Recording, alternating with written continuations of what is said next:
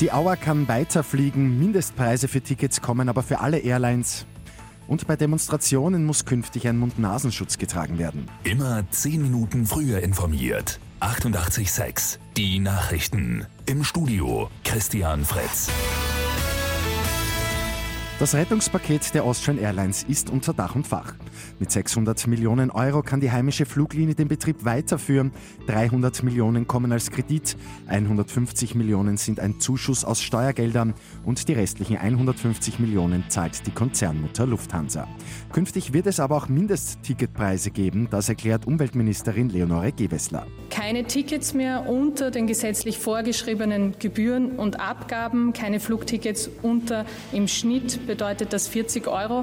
Damit sind wir europaweit Vorreiter im Kampf gegen die Billigst-Airlines, die auf Kosten unseres Klimas Profit machen. Die ganz kurzen Strecken sollen künftig wegfallen, also jene, die die Bahn in unter drei Stunden auch fahren könnte. Letzte Woche sind ja 50.000 Menschen in Wien gegen Rassismus auf die Straße gegangen. Die Abstandsregeln wurden da teilweise nicht eingehalten.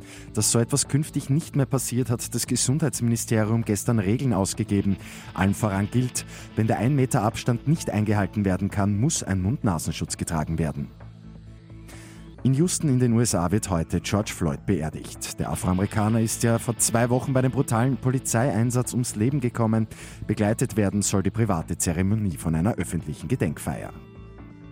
Und in Eisenstadt ist das neue Lerncafé der Caritas eröffnet worden. Die gute Nachricht zum Schluss. Kinder, deren Eltern sich Nachhilfe nicht leisten können, werden dort gratis unterstützt.